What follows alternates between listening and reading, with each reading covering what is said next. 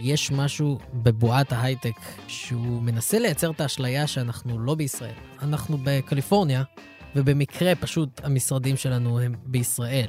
והדבר הזה הוא קצת מטריד אותי, כי זה קצת מתחיל להרגיש כמו קאסטות, אתם מבינים? זה קצת כאילו ההתחלה של מקום שבו אנחנו אומרים, יש את ההייטק ויש את ישראל, ואין סולידריות בין שני החלקים האלה.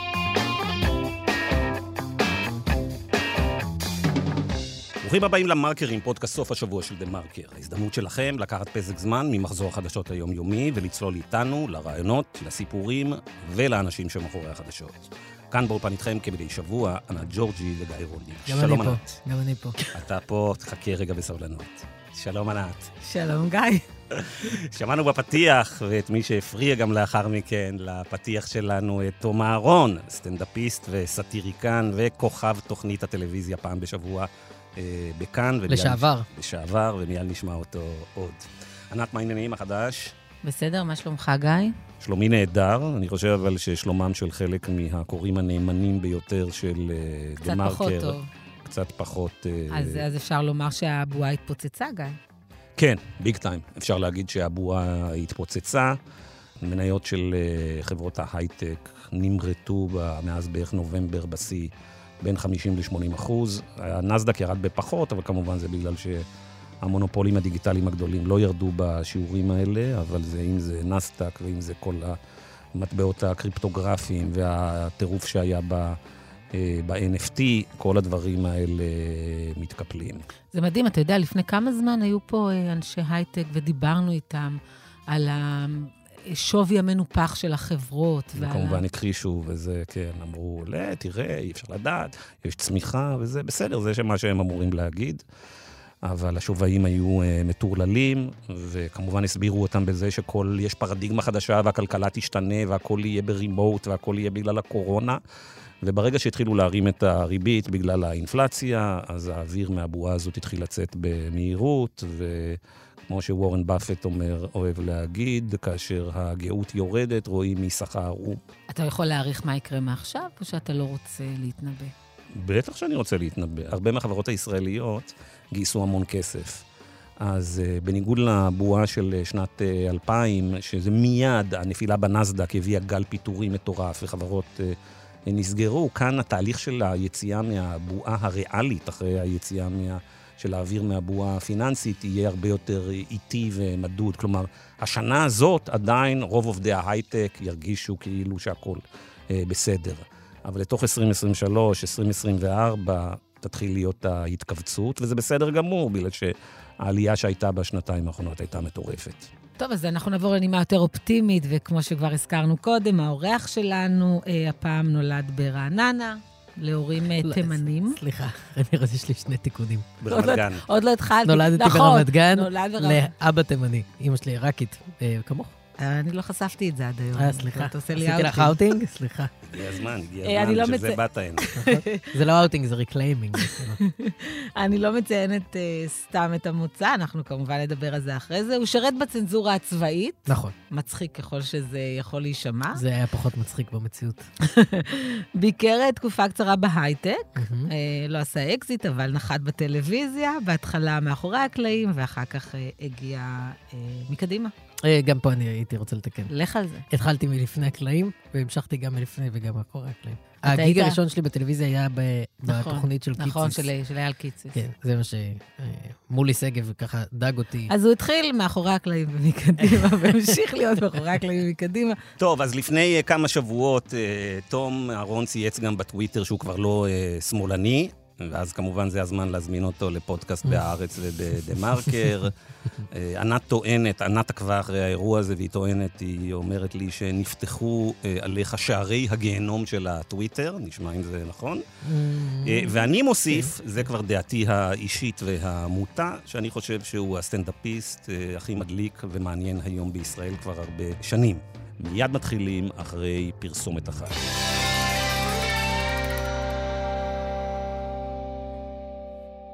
כרטיס האשראי אמריקן אקספרס פלטינה פותח שער לעולם של חוויות משודרגות. הכרטיס מאפשר כניסה למאות טרקליני VIP ברחבי העולם, חברות במגוון תוכניות אירוח בינלאומיות, כמו הילטון, רדיסון, מריות ועוד, ושירותי קונסיירג' שישדרגו לכם את החופשה. בכל שימוש בכרטיס תצברו נקודות שתוכלו להפוך להנחות בכל חברות התעופה ובמגוון מלונות בארץ ובעולם. ועוד המון הטבות, אירועים וחוויות ייחודיות. המנפיקה פרימיום אקספרס בע"מ ו/או ישראכרט מימון בע"מ. אי עמידה בפירעון ההלוואה או האשראי עלול לגרור חיוב בריבית פיגורים והליכי הוצאה לפועל. אז אני מרגיש שתום מנסה ללמד את הקהל שלו משהו אה, חדש. אה, ממש, ויש בו גם לפעמים משהו, וזה כמובן בתוכנית הזאת, משהו אה, עיתונאי. אני דרך אגב חושבת שהוא יותר פרשן מעיתונאי. או, הוא בעצם יפה, אה, כן, לוקח את המציאות וככה... אמ, אני, אני לא יודע אם נוח לי עם אף אחת מההגדרות המחמיאות והיפות האלה, שאני מודה לכם טוב מאוד, על טוב שהגדרתם אותן. אני חושב שמה שאני מנסה זה להיות הכי כן שאני יכול. זאת אומרת, אני מנסה להסתכל על העולם במבט הכן ביותר שאני יכול לאמץ, ודרך זה, לא יודע, לפתוח יותר סימני שאלה מסימני קריאה. זה מה שאני מנסה לעשות כל הזמן לאורך השנים, וגם כשהייתה את התוכנית בתאגיד, זה מה שניסיתי לעשות, ואני חושב שזה זה מה שמאפשר לי. לחפש ולמצוא את הקול של עצמי בתוך כל הדבר הזה. אז ענת הציגה אותך בפתיח כתימני, והרי אתה הוספת עיראקי, ואני אני מבין שזה מאוד ברוח הזמן, אבל כמו שאתה יודע, אצלנו האשכנזים, אנחנו מאוד מפחדים להתחיל ככה אה, פודקאסט. זה נראה לך סביר להציג אותך ככה? קודם כל, אתם מאוד מפחדים בכללי. אוקיי. תשמע, אני חושב שאני עוסק בחברה הישראלית, כי אני חי את החברה הישראלית, ובחברה הישראלית יש מתח אה, גדול מאוד ומודחק. מודחק ברמה הכי קשה שאפשר. אה, מתח עדתי פנימי, יש, אה, אני אוהב מאוד את ההגדרה של אבישי בן חיים, של הגמוניה שאינה מודעת להגמוניותה. אני חושב שזה לא טבעי שבכל מפגש שלי ספציפית ושל מזרחים אחרים עם ההגמוניה הזו, הנושא הזה הוא הראשון לצוף. לפעמים זה בהקשר אה, מבודח ומודע, כמו שזה קורה פה. לפעמים זה בהקשר מאוד מתכחש, ואפילו לפעמים תוקפני. זאת אומרת, הנרטיב הזה של... די כבר לטחון את הנושא הזה, היום מדינת ישראל היא כבר במקום אחר, אנחנו, אתם נשענים על רגשות קיפוח של לפני 50 שנה. זה נרטיב שהוא קיים מאז קום המדינה. זאת אומרת, מהרגע הראשון שמזרחים מכל הסוגים ומכל גווני המזרחיות העזו לצאת נגד ההגמוניה האשכנזית, הם פגשו הכחשה והם פגשו הדחקה. והעיסוק האובססיבי של ההגמוניה דווקא, ואפשר לראות את זה אפרופו אה, הבניין שבו אנחנו נמצאים. אני חושב שאין יום שבו הנושא האשכנזי-מזרחי לא מככב במדור הדעות של עיתון הארץ. אני חושב שהעיסוק האובססיבי הזה הוא עדות, א', לזה שהדבר קיים, וב', לזה שהוא מאוד מאוד מוכחש ומודחק. אני מסכים איתך לחלוטין, ולא רק שהוא קיים ומוכחש ומודחק, אלא יש, אה, גם עם ענת וגם עם אה, ידידי הטוב סמי פרץ, יש לי תמיד ויכוחים בנושאים האלה. אני אומר להם, זה קיים, זה משפיע, ואני גם אומר להם, זה משפיע מאוד על הכלכלה ועל החברה, והם אומרים, אתה תקוע בעבר, זה, זה שיח אה, של קיפוח, זה כבר לא... אז דווקא אני, מה, מה, שמי, מה שמיוחד אצל תום, ולא רק אצל תום, אצל הרבה מאוד, מה שנקרא מזרחים מהדור השלישי, אה, שהם לא מגיעים ממקום של קיפוח, הם מגיעים ממקום של אה, עוצמה ושל זעם. אבל ההתמקמות מול העניין הדתי הזה היא קצת שונה, בטח אה, במקרה שלך. אני לא אדם זועם, השפה שלי היא קומית, אבל, אבל אני מסכים איתך שזה בא ממקום קצת אחר. אני לא יודע אם אה, אחר לעומת הדור השני, אבל אני חושב שבטח אחר לעומת הנרטיב שה... סליחה, שהשמאל מנסה לייצר. כי אני חושב שיש משהו בתפיסה השמאלנית, אמ, שהיא שואפת לחלק זכויות למי שהיא תופסת כמסכנים. סתם דוגמה, היחס של השמאלנים לפלסטינים, או היחס של השמאלנים למזרחים אה, בסיטואציות מסוימות, הוא של מסכנים. כשהשמאלנים, אה, כשהשמאל עושה קמפיין כלכלי, וזה קורה אחת לכמה מערכות בחירות, אז זה תמיד ויז'ואלים מאוד קשים של עוני ומסכנות, ואנחנו צריכים לעזור לפריפריה כי הם מסכנים. ואני חושב שמה ש... לא, וכי הימנים לא אומרים כל הזמן, דופקים אתכם כי אתם אה, זה קצת אה, שונה, זה קצת שונה, כי אני מרגיש... ודופקים אתכם כי מתייחסים אליכם ככה, אה, קוראים לכם בבונים. אני... אתה יודע, משני הצדדים עושים הון פוליטי. לא, ה... יש, יש אסימון פוליטי בכל זווית, אבל אני חושב ש... דווקא בימין יש, אה, הנרטיב המזרחי הוא של הרבה יותר גאווה וזקיפות קומה. ואני חושב שהוויכוח שלי בהקשר הזה עם השמאל, ואני אה, כבר הרבה זמן לא מוצא את עצמי בשמאל הכלכלי, זה שאנחנו לא טוענים שאנחנו מסכנים, כי אנחנו לא מרגישים מסכנים. והשמאל לפעמים מנסח את זה ככה כדי שהדיון יהיה סביב האם אנחנו מסכנים או לא. אנחנו טוענים שמגיע לנו, בלי קשר להאם אנחנו מסכנים או לא. אני חושב שזה גם הדרך הנכונה להסתכל על הסכסוך הישראלי-פלסטיני ועל על כל מקום שבו איזושהי הגמוניה נמצאת מול איזושהי קבוצה שנדפקת מההגמוניה הזו. זאת אומרת, אנשים הם לא מסכנים, אבל מגיע להם. וזה משהו שאני מרגיש שהשמאל כיום ברמה הרעיונית אפילו לא יודע להכיל. תראה, בוא נדבר רגע על העניין של ה... הוא אמר, שמת לב שהוא לא בשמאל הכלכלי, וזה לא מפתיע אותי.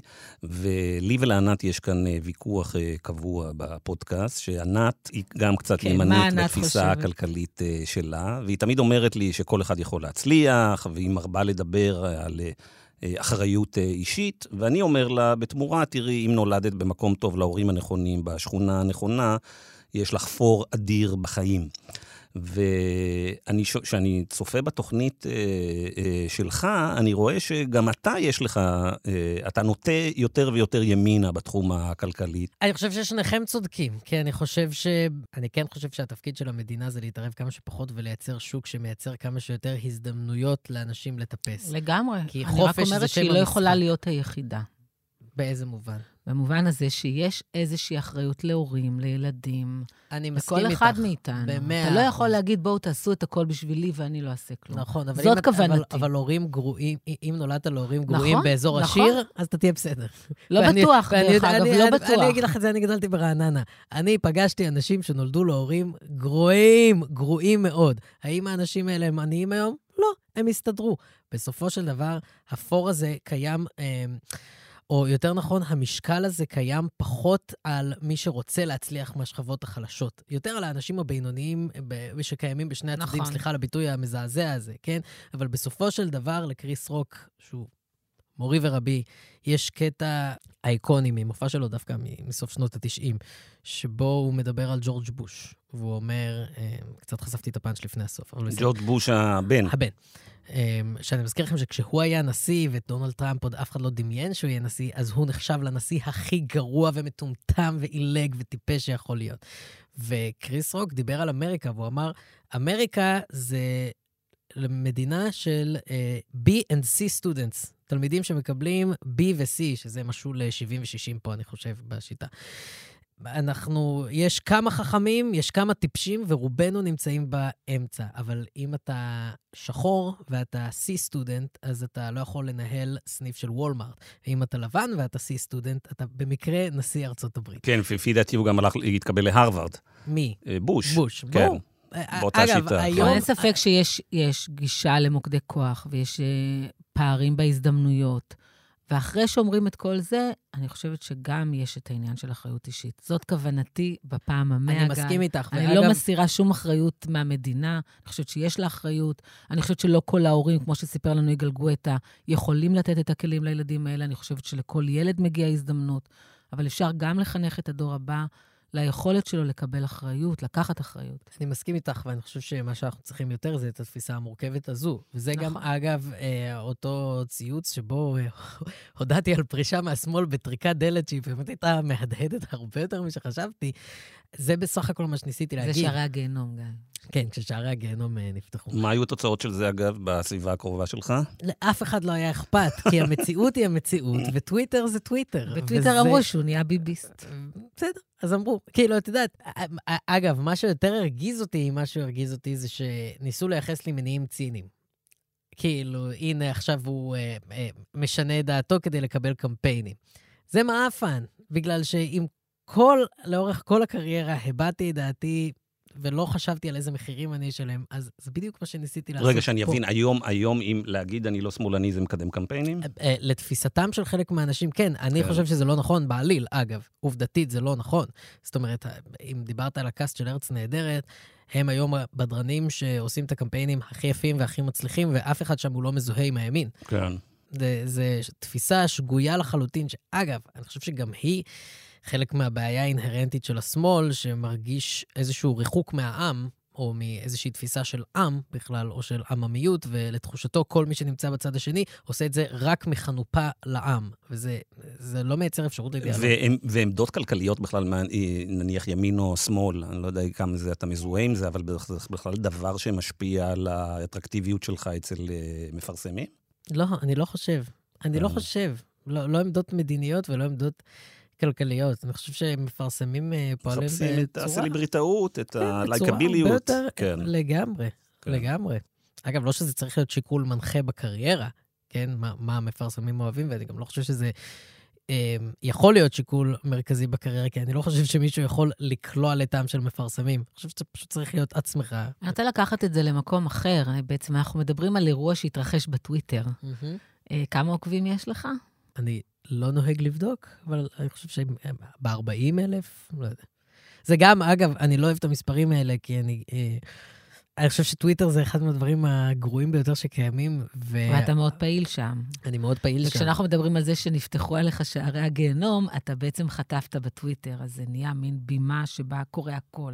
נכון. אה, ואז אבל... אתה חווית את זה, גם את הצד הטוב בזה, כי אתה מאוד... אבל אה, גם הצד הטוב בזה וגם הצד הרע בזה, אני תמיד לוקח אותם עם לא קמצוץ של מלח, עם הר של מלח, בגלל שזה לא המציאות. זה לא קרוב ללשקף את המציאות, זה לא אמור לשקף את המציאות, זה לא יכול לשקף את המציאות. יש אינטרס כלכלי מאוד מובהק בזה שזה לא ישקף את המציאות. אנחנו יודעים שגם טוויטר וגם פייסבוק אה, וגם אינסטגרם, שהם חלק ממטא, אה, הם יכולים מחר לשקף תמונה הרבה יותר מציאותית של מצב היוזרים האמיתיים שלהם. אבל הם לא עושים את זה כי יש להם סיבה כלכלית.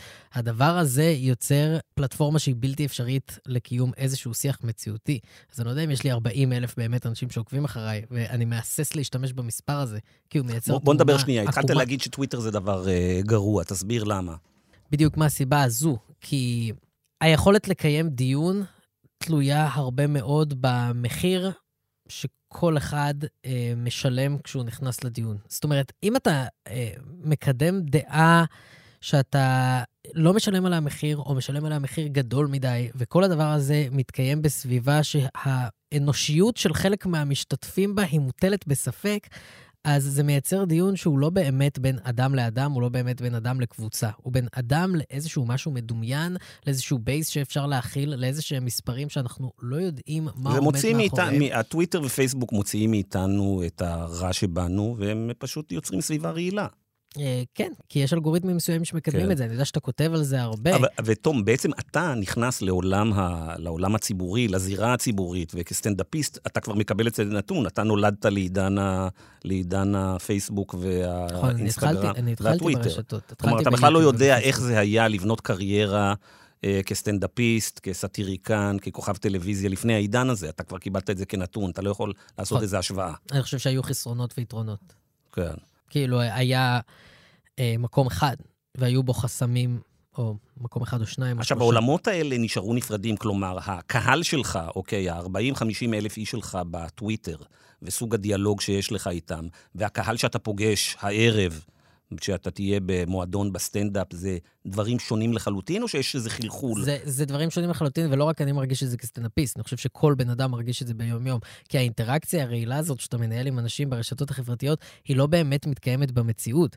כי כשאתה מדבר עם בן אדם במציאות... היא מתקיימת באופן חלקי. אתה הרבה פעמים, הדיונים האלה, בטח אם אתה מכיר את האנשים, יוצאים החוצה. נכון, אבל כשאת מדברת עם בן אדם במציאות, את בחיים לא תדברי איתו באותו אופן שבו את מדברת ברור. איתו בטוויטר. Okay, נכון. וכשכל האינטראקציה האנושית שלנו עוברת לשם, זה מה שניסיתי להגיד במשפט ה over מסורבל ההוא, כשכל האינטראקציה האנושית שלנו מתקיימת במרחב שבו אין שום יחסים בין אישיים, אלא יש יחסים מעוותים לחלוטין, שבהם, שהם פומביים מדי, שהם מתודלקים על ידי אלגוריתמים. אז, אז כל האינטראקציה האנושית היא קצת משתבשת. אז בעצם אתה נמצא בטוויטר בגלל שאלה כללי המשחק היום, ובן אדם חייב שיהיה לו נוכחות גם ב... אה, בטוויטר. אני חושב שאני נמצא בטוויטר כי זה ממכר. ממכר. כי זה נותן אה, מנות דופמין, וכשאתה רואה את המספרים האלה, לא משנה כמה אתה יודע שהם לא מייצגים משהו אמיתי, אז אתה, אתה מאמין. אתמול בערב פגשתי אה, איש מאוד מפורסם, אני לא יכול לעשות לו אאוטינג פה וכן הלאה, שפעיל מאוד בטוויטר, והצעתי לו בידידות, כי זה איש יקר לי, לצאת מה... אה, מהטוויטר, ואמרתי לו, תבין, מה ההשפעה של טוויטר על המוח שלך זהה לחלוטין, כאילו שאתה מכור לסוכר או לאלכוהול או, ל, או להרואין, ואלה כבר המחקרים. אז אתה פשוט אומר, אתה שם, זה אפילו לא צורך מקצועי, אלא זה פשוט קשה לא לשלוח. יש מספיק דוגמאות לקומיקאים מצליחים שלא נמצאים ברשתות. כן, זאת אומרת... כמו למשל, תן דוגמאות. אסי כהן. כן. אסי כהן, שהוא בעיניי הקומיקאי מספר אחת בישראל, הוא לא נמצא ברשתות. כן. הוא לא צריך את זה, הוא לא נפגע מזה. ההפך, לדעתי, עצם זה שהוא יותר בפוקוס, יותר ממוקד, והוא יותר on top of his shit, אה, סליחה על הצרפתית שלי, אז זה, זה לדעתי רק תורם ליצירה שלו. אני רוצה לקחת את ההתחלה של שיחה על סאטירה. אה, ובעצם אתה עושה סאטירה, אתה עושה אותה בטלוויזיה, אבל אתה גם עובד בטלוויזיה. כתבת לארץ נהדרת, אה, נכון? אגב, מעט, כן. מעט. זכיתי לכתוב מעט לארץ. ליהודים אה, באים, וכש... גם עוד, עוד, עוד פחות. רוצה... עוד כן. פחות. ומהמערכונים הכי פחות זכורים ב, ב, בתוכנית הזאת. באמת, זו תוכנית שכל מערכון בה נהיה אייקוני, חוץ מכל הדברים שכתבתי. אז רציתי לשאול אותך שתי שאלות בעניין הזה. כמה באמת אה, יש סאטירה בישראל? כמה היא בועטת והיא מממשת אולי את. מה שהיא אמורה לעשות. ועד כמה אתה הצלחת לעשות אה, סאטירה בתאגיד, אבל לפני שאנחנו זה, אני רוצה להשמיע קטע אחד מהשיחה שלך עם גיא, נכון? זה היה בנוגע לאיזה פשלה שהתאגיד עשה. אה, מערכון שלי ושל גיא אדלר על... אה, שבו אתה מנסה לצאת נגד מחוז התאגיד. מחוז ירושלים, כן. ששתלו uh, כלי נשק בבית של uh, ערבי, נכון? Mm-hmm. והייתה בעיה בלאגן מאוד גדול עם זה, ואתה מנסה לדבר איתו על זה, והוא מפחד, ובסוף הוא אומר לך, עזוב, יש לנו עוד עונה. אז בואו נשמע קטע אחד. ערב טוב לך, גיא. אני מבין שאתה בירושלים, אז בוא תספר לנו איפה הדברים עומדים. לא נעים. כן, כן. בהחלט אה, לא נעים. לא, כן. לא, לא, ויותר קונקרטית קצת, מה לגבי התאגיד, מה התגובה שלהם למקרה, מה ההסבר, מה... כן, קורה, זה בסדר, ביטלו קצת דברים, הפקות, ויאללה, ממשיכים, שלומית מלכה עברה לטלטלים. לא, רגע, רגע, שנייה, שנייה, שנייה, כל הראש טלטלת. לא, הטלטלת ברורה, אבל אה, אה, התאגיד, איזה הסבר הם מספקים לדבר הזה? בית של ערבי, נשק, אתה יודע איך זה, איבדו ריכוז, אבל עזוב, התחילה עונה חדשה של, סליחה על השאלה, התוכנית הקסומה שנותנת במה לאוכלוסיות המוחלשות ביותר בחברה, שבסופה נבין שכולנו בני אדם. תום, תכינו את הממחטות. לא, אז באמת אני רוצה לשאול אותך, עד כמה הרגשת שאתה יכול לצאת נגד אה, מוקדי הכוח התקשורתיים בסאטירה שלך? כשאני ניגשתי לתאגיד, ידעתי שאני נמצא בערוץ ציבורי, וחיפשתי כל הזמן את היתרונות בלשדר תוכנית בערוץ ציבורי. מה אני יכול לעשות שלא הייתי יכול לעשות בשום פלטפורמה אחרת, בין אם זה broadcast או cable או whatever. והיה לי ברור שמה שאני יכול לעשות זה לצאת נגד התקשורת ולצאת נגד מפרסמים, וגם נגד פוליטיקאים, אבל את זה באמת אפשר לעשות גם במקומות אחרים. המונולוג הראשון שעשינו בתוכנית הראשונה הייתה נגד מפעל הפיס, כי מפעל הפיס הוא אחד מהמפרסמים הגדולים במשק, ולכן לערוצים קצת יותר קשה לצאת נגדו. אני אומר את זה בהסתייגות, בגלל שהרבה מהחומרים שהשתמשנו בהם היו באמת ממהדורות החדשות של 12 ו-13, אני זוכר כתבה של uh, מתן חודרו וחיים ריבלין.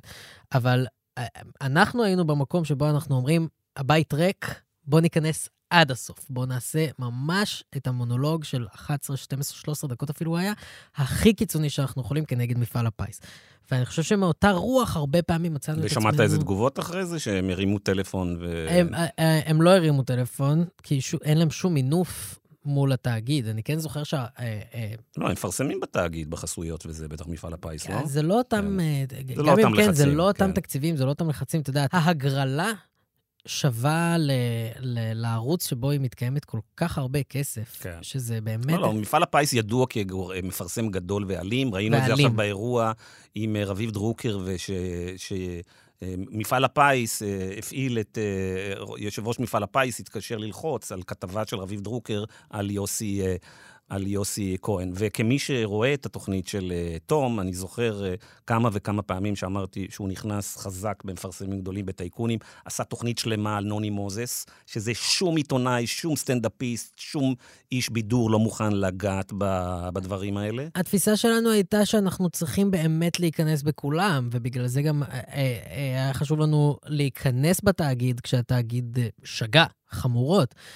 כי, כי כשאתה, לא, כשאתה לא נכנס בכולם, אז, אז אתה בבירור עובד בשביל קצת, מישהו, כן. גם אם אתה לא מתכוון לעבוד בשביל מישהו, זו התחושה. ושעשית קטע כל כך אגרסיבי, ממוקד ונרחב על נוני מוזס, לא אמרת לעצמך, תום, אני לא יופיע כנראה על השער של אה, שבעה לילות בשנים הקרובות? עובדה שהיום אה, היום הייתי על השער של ידיעות, במקרה, as we speak. כן, כן. תשמע, אני, אני גם חושב שצריך לקחת בערבון מוגבל את, אה, את כמות הכוח והאימה שהתוכנית כן. שלנו הטילה. בסופו של דבר, זה לא רייטינג של ערוץ 12. א', וב', אני רוצה לח- לחשוב שאנחנו עדיין חיים במדינה דמוקרטית שבה הנקמנות היא לא, אה, אתה יודע, חזות הכל, והיא אתה לא... כנראה לא עוקב אחרי הדיונים בתיק 2000 ותיק 4000, על איך, שהם, אה, איך זה דברים מתנהלים בעיתונות. אני עוקב, כן. אני עוקב, ואנשים אה, בהחלט יודעים להשתמש בכוח שלהם, אני פשוט חושב שאני כזה פיון קטן, שאתה יודע, קשה לי לנ- קשה לי לדמיין שאנשים אה, מנהלים מלחמות אז אני עולם רוצה, על. אז אני בכל זאת רוצה לדבר איתך גם על ארץ נהדרת וגם על יהודים באים, אולי קצת פחות על יהודים באים, אבל על ארץ נהדרת, מה שהיה גם בזמנו אולי אה, גב האומה.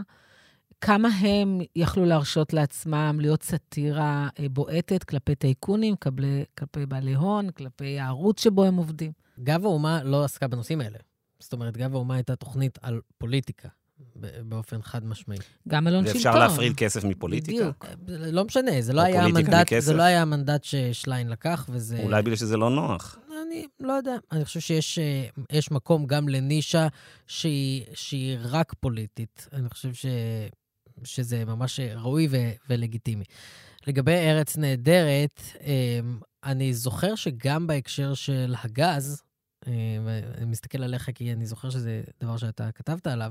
נדמה לי שכתבתי על זה משהו. קצת, קצת. כן. גיא בדרך כלל כותב קצת וממשיך הלאה. בדיוק, כן. לא, לא, לא, לא חוזר. לא מתעכב. לא, לא ממש. מתעכב, הוא לא בדיוק. לא, לא, אובססיבי לא, לכלום. לא, לא. בדיוק. ממש אה. כך. Um, אז אני חושב שארץ נהדרת, גם בנושא הזה נגעו, אפילו שהיה להם uh, בעל בית שלא בהכרח אהב את זה. תראה, אני, ארץ נהדרת, יש להם, תופסים את הרוח הישראלית ואת הפוליטיקאים הישראלים בצורה מדהימה, אבל בסוף היום, תמיד כשזה מסתיים, אני לא באמת מרגיש שזה סאטירה. יש בזה משהו כאילו שבסופו של דבר, אני לא מרגיש שזה באמת ביקורת חברתית או פוליטית. תראה, מה יש שם? אני, אני, אני חושב שאנחנו, כבר אמרתי את זה בעבר, אני אומר את זה עכשיו משהו כללי ולא מתייחס ל- לארץ נהדרת או תוכנית אחרת. אחת הסיבות שהתוכנית שלי בתאגיד לא המשיכה לעונה רביעית, דיברנו על זה לפני כן, זה שגם גם התאגיד וגם אנחנו הרגשנו שיש איזשהו מיצוי של הפורמט. ואני יכול להגיד שמשהו קרה בחברה הישראלית, אבל לא רק בחברה הישראלית. משהו קרה במה שאנחנו קוראים לו היום הקיטוב, אה, שלא מאפשר לך שלא לדבר לאיזשהו בייס אחד.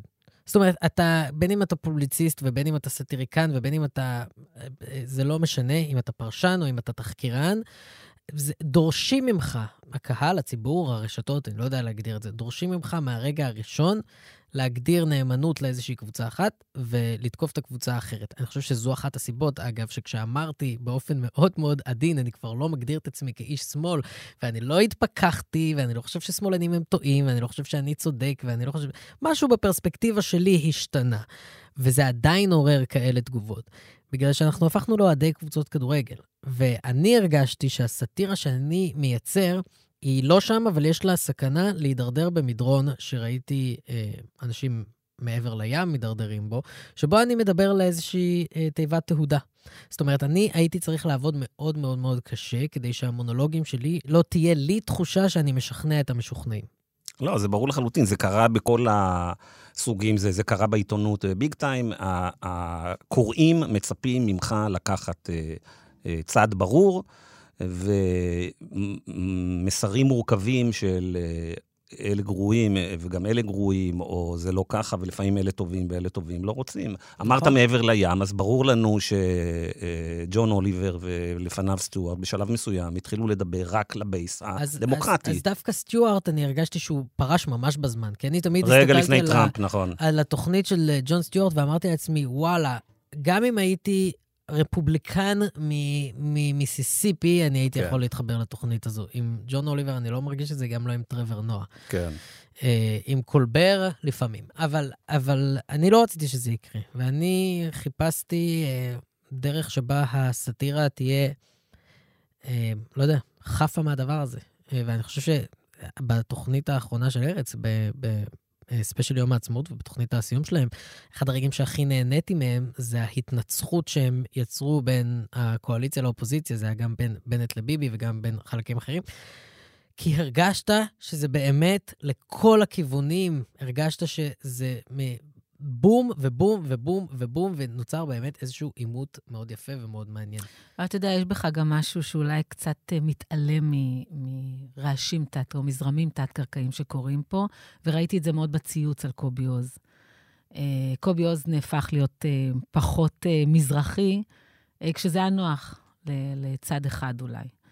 אה, ואז אתה באת וכתבת על זה מאוד יפה, אבל התעלמת מהרעשים הפוליטיים שעמדו מאחורי זה. כל הסיפור התחיל כשקובי עוז אה, הדהד מאמר של יאיר שרקי במקור ראשון, שמבקר את אה, חלקים מהתיאוריה של אבישי בן חיים, נכון? הטענה היא, ששמעתי אותה כבר, שהביקורת על קובי עוז הושמעה בגלל שהוא העז לצאת נגד התיאוריה של אבישי בן חיים. לא, זה היה ממש אה, בתגובה ישירה לזה. נכון, אז מה? זאת אומרת, אנחנו יכולים עכשיו לכלות את הדיון בוויכוחי כן ביבי, לא ביבי, אינסופיים, בוויכוחי ריקלין, אבישי בן חיים, אינסופיים. אנחנו תמיד אומרים, חייבים להתייחס לדבר הזה, כי יש תחושה שיש איזושהי קונספירציה. אין קונספירציה, יש מחטף דעת. יש ויכוח על שעומד ומסתיר את כל הוויכוחים וה, והדיונים הכן מעניינים וכן חשובים שאנחנו צריכים לקיים. האם ריקלין יצא נגד קובי עוז כי זה משרת את הביביסטיות שלו? who cares? כאילו, באמת, זה, זה מה שאני... טוב, הזכרת את אבישי אה, בן חיים, אז יש לו... אז אני חלק מהתיאוריה הזאת של ישראל הראשונה והשנייה, אני אומר, זה נכון, אבל כל העסק הזה עוטף את זה שהוא נותן שירותי יחסי ציבור לנתניהו במשפט הפלילי. אבישי בן חיים, דוקטור אבישי בן חיים, הוא אה, בעיניי אדם חכם ומעניין, שאני מסכים עם חלק גדול מהתיאוריות שלו. עם חלק גדול לא, אבל גם פה אני מרשה לעצמי להתעלם מהשאלה האם זה משרת את ביבי כן או לא. לא בגלל שאני לא חושב שזה משרת את ביבי, אלא בגלל שברגע שהשאלה הזאת נזרקת לחלל האוויר, היא כמו צירעה שמשמידה כל דבר אחר. אפשר להמשיך לדבר על זה עד היום שנמות, אבל זה לא, לא רלוונטי. לא, הוא, הוא היה יכול לשווק את כל הסיפור של ישראל הראשונה והשנייה, בלי להתעסק עם השאלות הפליליות. נו, ואתה חושב שהיו מקבלים את התיאוריה הזו בזרועות פתוחות, אילולא היו ואתה חושב שהתיאוריה הייתה זה... אותו דבר, אלמלא היה... זה לא משנה, יש בה, יש בה אמיתות מסוימות, אנחנו יכולים להתייחס אליהן, ואנחנו יכולים לצעוק ביבי ביבי עד מחר. די, זה לא, זה לא מקדם שום דבר. כן, אה, בוא נחזור לכלכלה. אז אמרת, אתה רוצה מינימום מעורבות אה, ממשלתית, ושהממשלה מתערבת איפה שתנאי הפתיחה הם אה, פחות טובים, ואז היא עוזרת וכן הלאה. מה הקהל שאתה פוגש אותו, לא יודע, ב, בכל המקומות שאתה נמצא, איפה לפי דעתך נמצא האנשים שאוהבים את הסטנדאפ שלך, איפה הם נמצאים כלכלית? אני לא יודע כמה מהם uh, עסוקים בשאלה הזאת לפני שהם יוצאים מהבית למופע סטנדאפ. לא, ברור שהם לא, אבל, אבל השאלה היא איזה מסרים אתה רואה שאנשים מתחברים אליהם, איזה מסרים מעניינים אותם, איזה, איזה לא רלוונטיים להם. תראה, שוב, בסטנדאפ אני לא מדבר על כלכלה. כן. כאילו זה, בוא נשים את זה על השולחן. זה, זה, זה יותר uh, היה חלק מהעיסוק בתוכנית, אבל כן. צריך לעשות הפרדה בין המדיומים. אני חושב ש... כי כלכלה פשוט לא תעבוד בסטנדאפ. כי, כי זה לא מעניין. גם אני, אגב, אם אני הייתי הולך עכשיו למופע סטנדאפ והסטנדאפיסט היה מתחיל לדבר איתי על כלכלה, אני הייתי, כנראה שהייתי קם והולך, אה, או אפילו עושה מעשה וויל סמית. אבל תסתכל על אה, שכבת ההייטק שהולכת ומתגבשת ונוצרת. הם אה, לא חבורה של סוציאליסטים לא. מה, מהנוער העובד. ואתה מתחבר ל, ל, לרוח הזאת שלהם? אני בטח לא מתחבר לנוער העובד, אבל כן. אני, חושב ש, אני חושב שלא יודע, אני חושב שיש משהו בהייטק שהוא...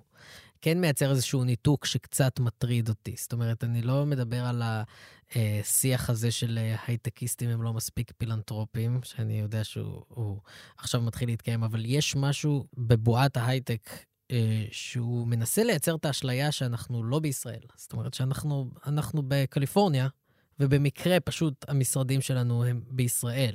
אתה רואה את זה עד לרמת המיילים בתוך החברה שהם הם, כמובן כתובים באנגלית. והדבר הזה הוא קצת מטריד אותי, כי זה קצת מתחיל להרגיש כמו קאסטות. אתם מבינים? זה קצת כאילו ההתחלה של מקום שבו אנחנו אומרים, יש את ההייטק ויש את ישראל, ואין סולידריות בין שני החלקים האלה.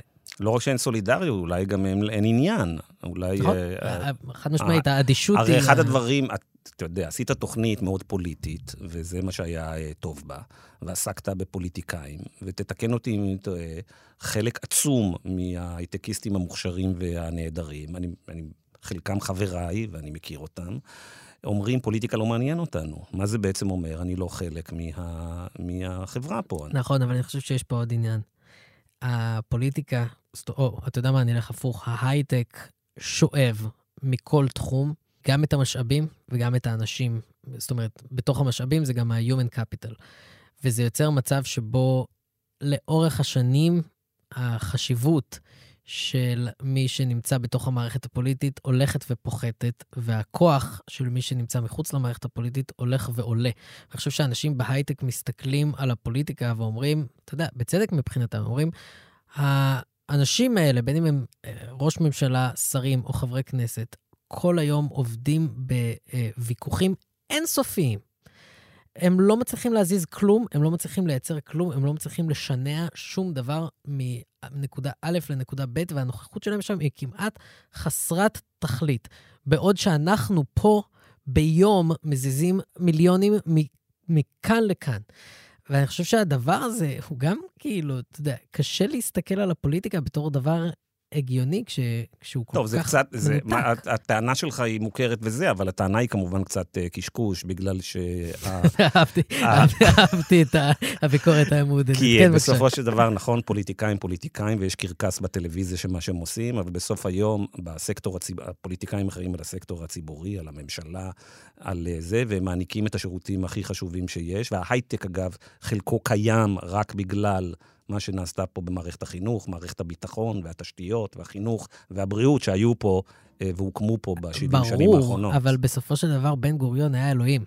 הוא היה אלוהים עלי אדמות.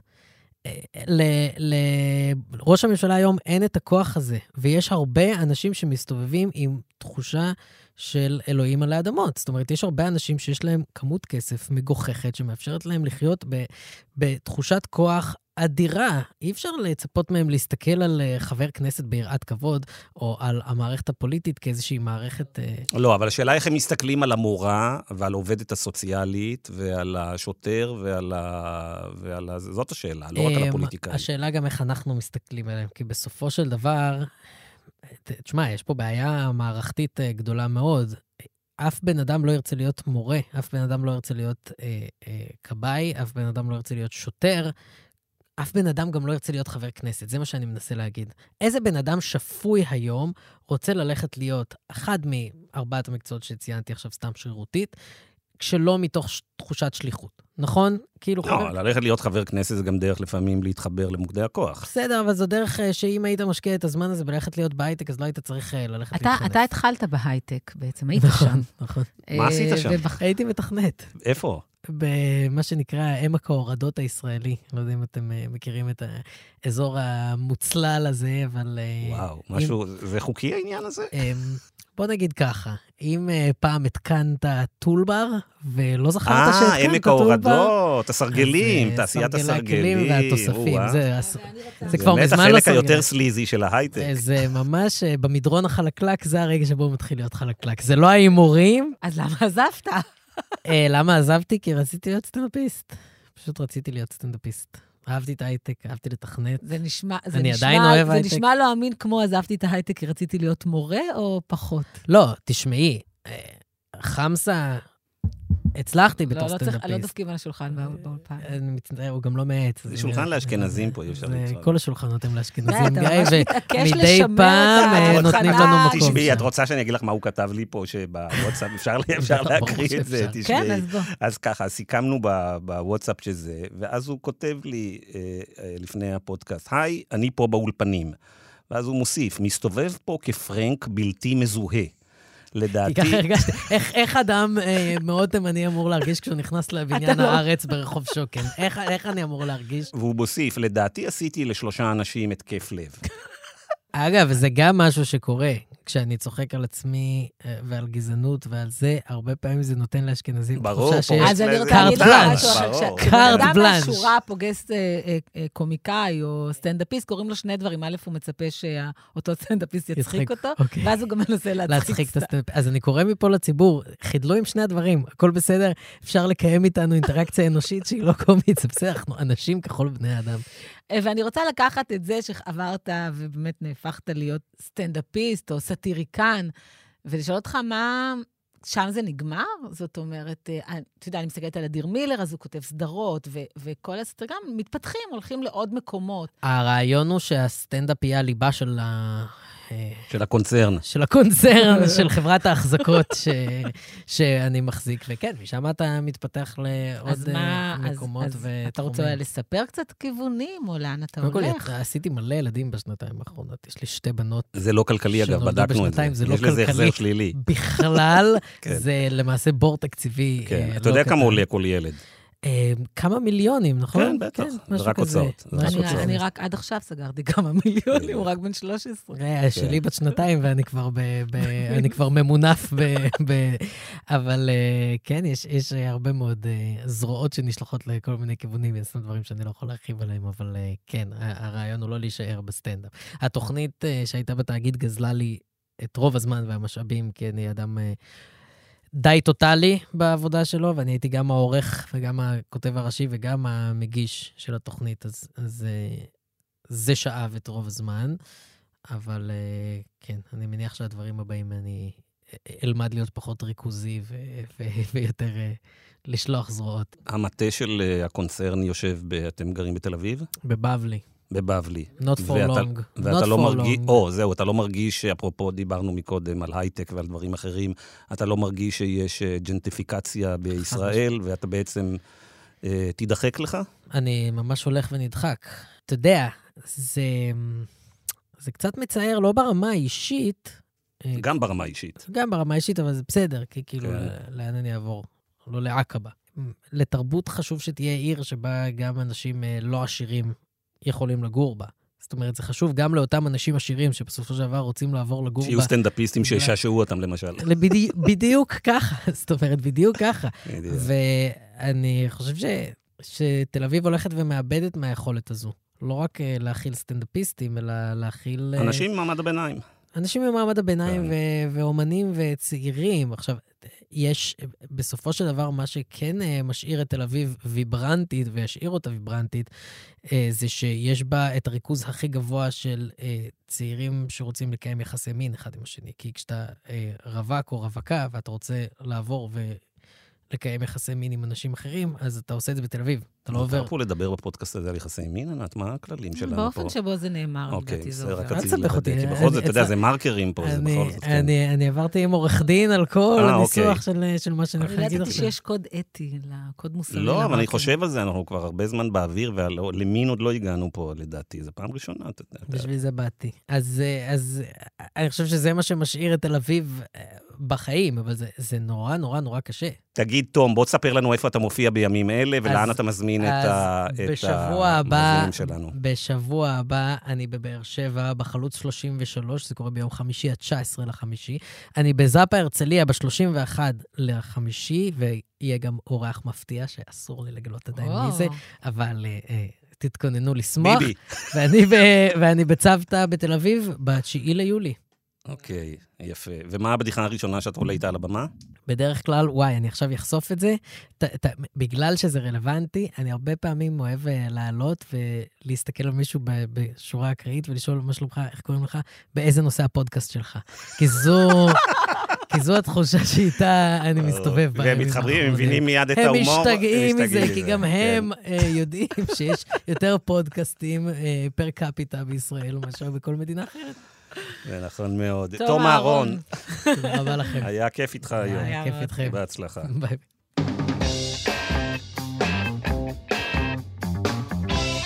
ענת, לפני שאנחנו מסיימים, את רוצה להגיד משהו. אני רוצה להגיד שלא ידעתי שגם אתה אה, קצת קומיקאי. אני חושבת שזה רק הפודקאסט עכשיו גילית הכי את מצחיק זה? שהיה.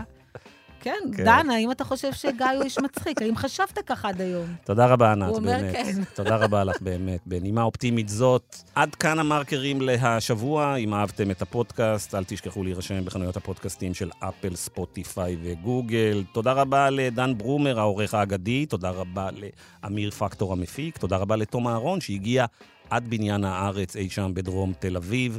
תודה לך, ענת, תודה, גיא. ולהתראות בשבוע הבא.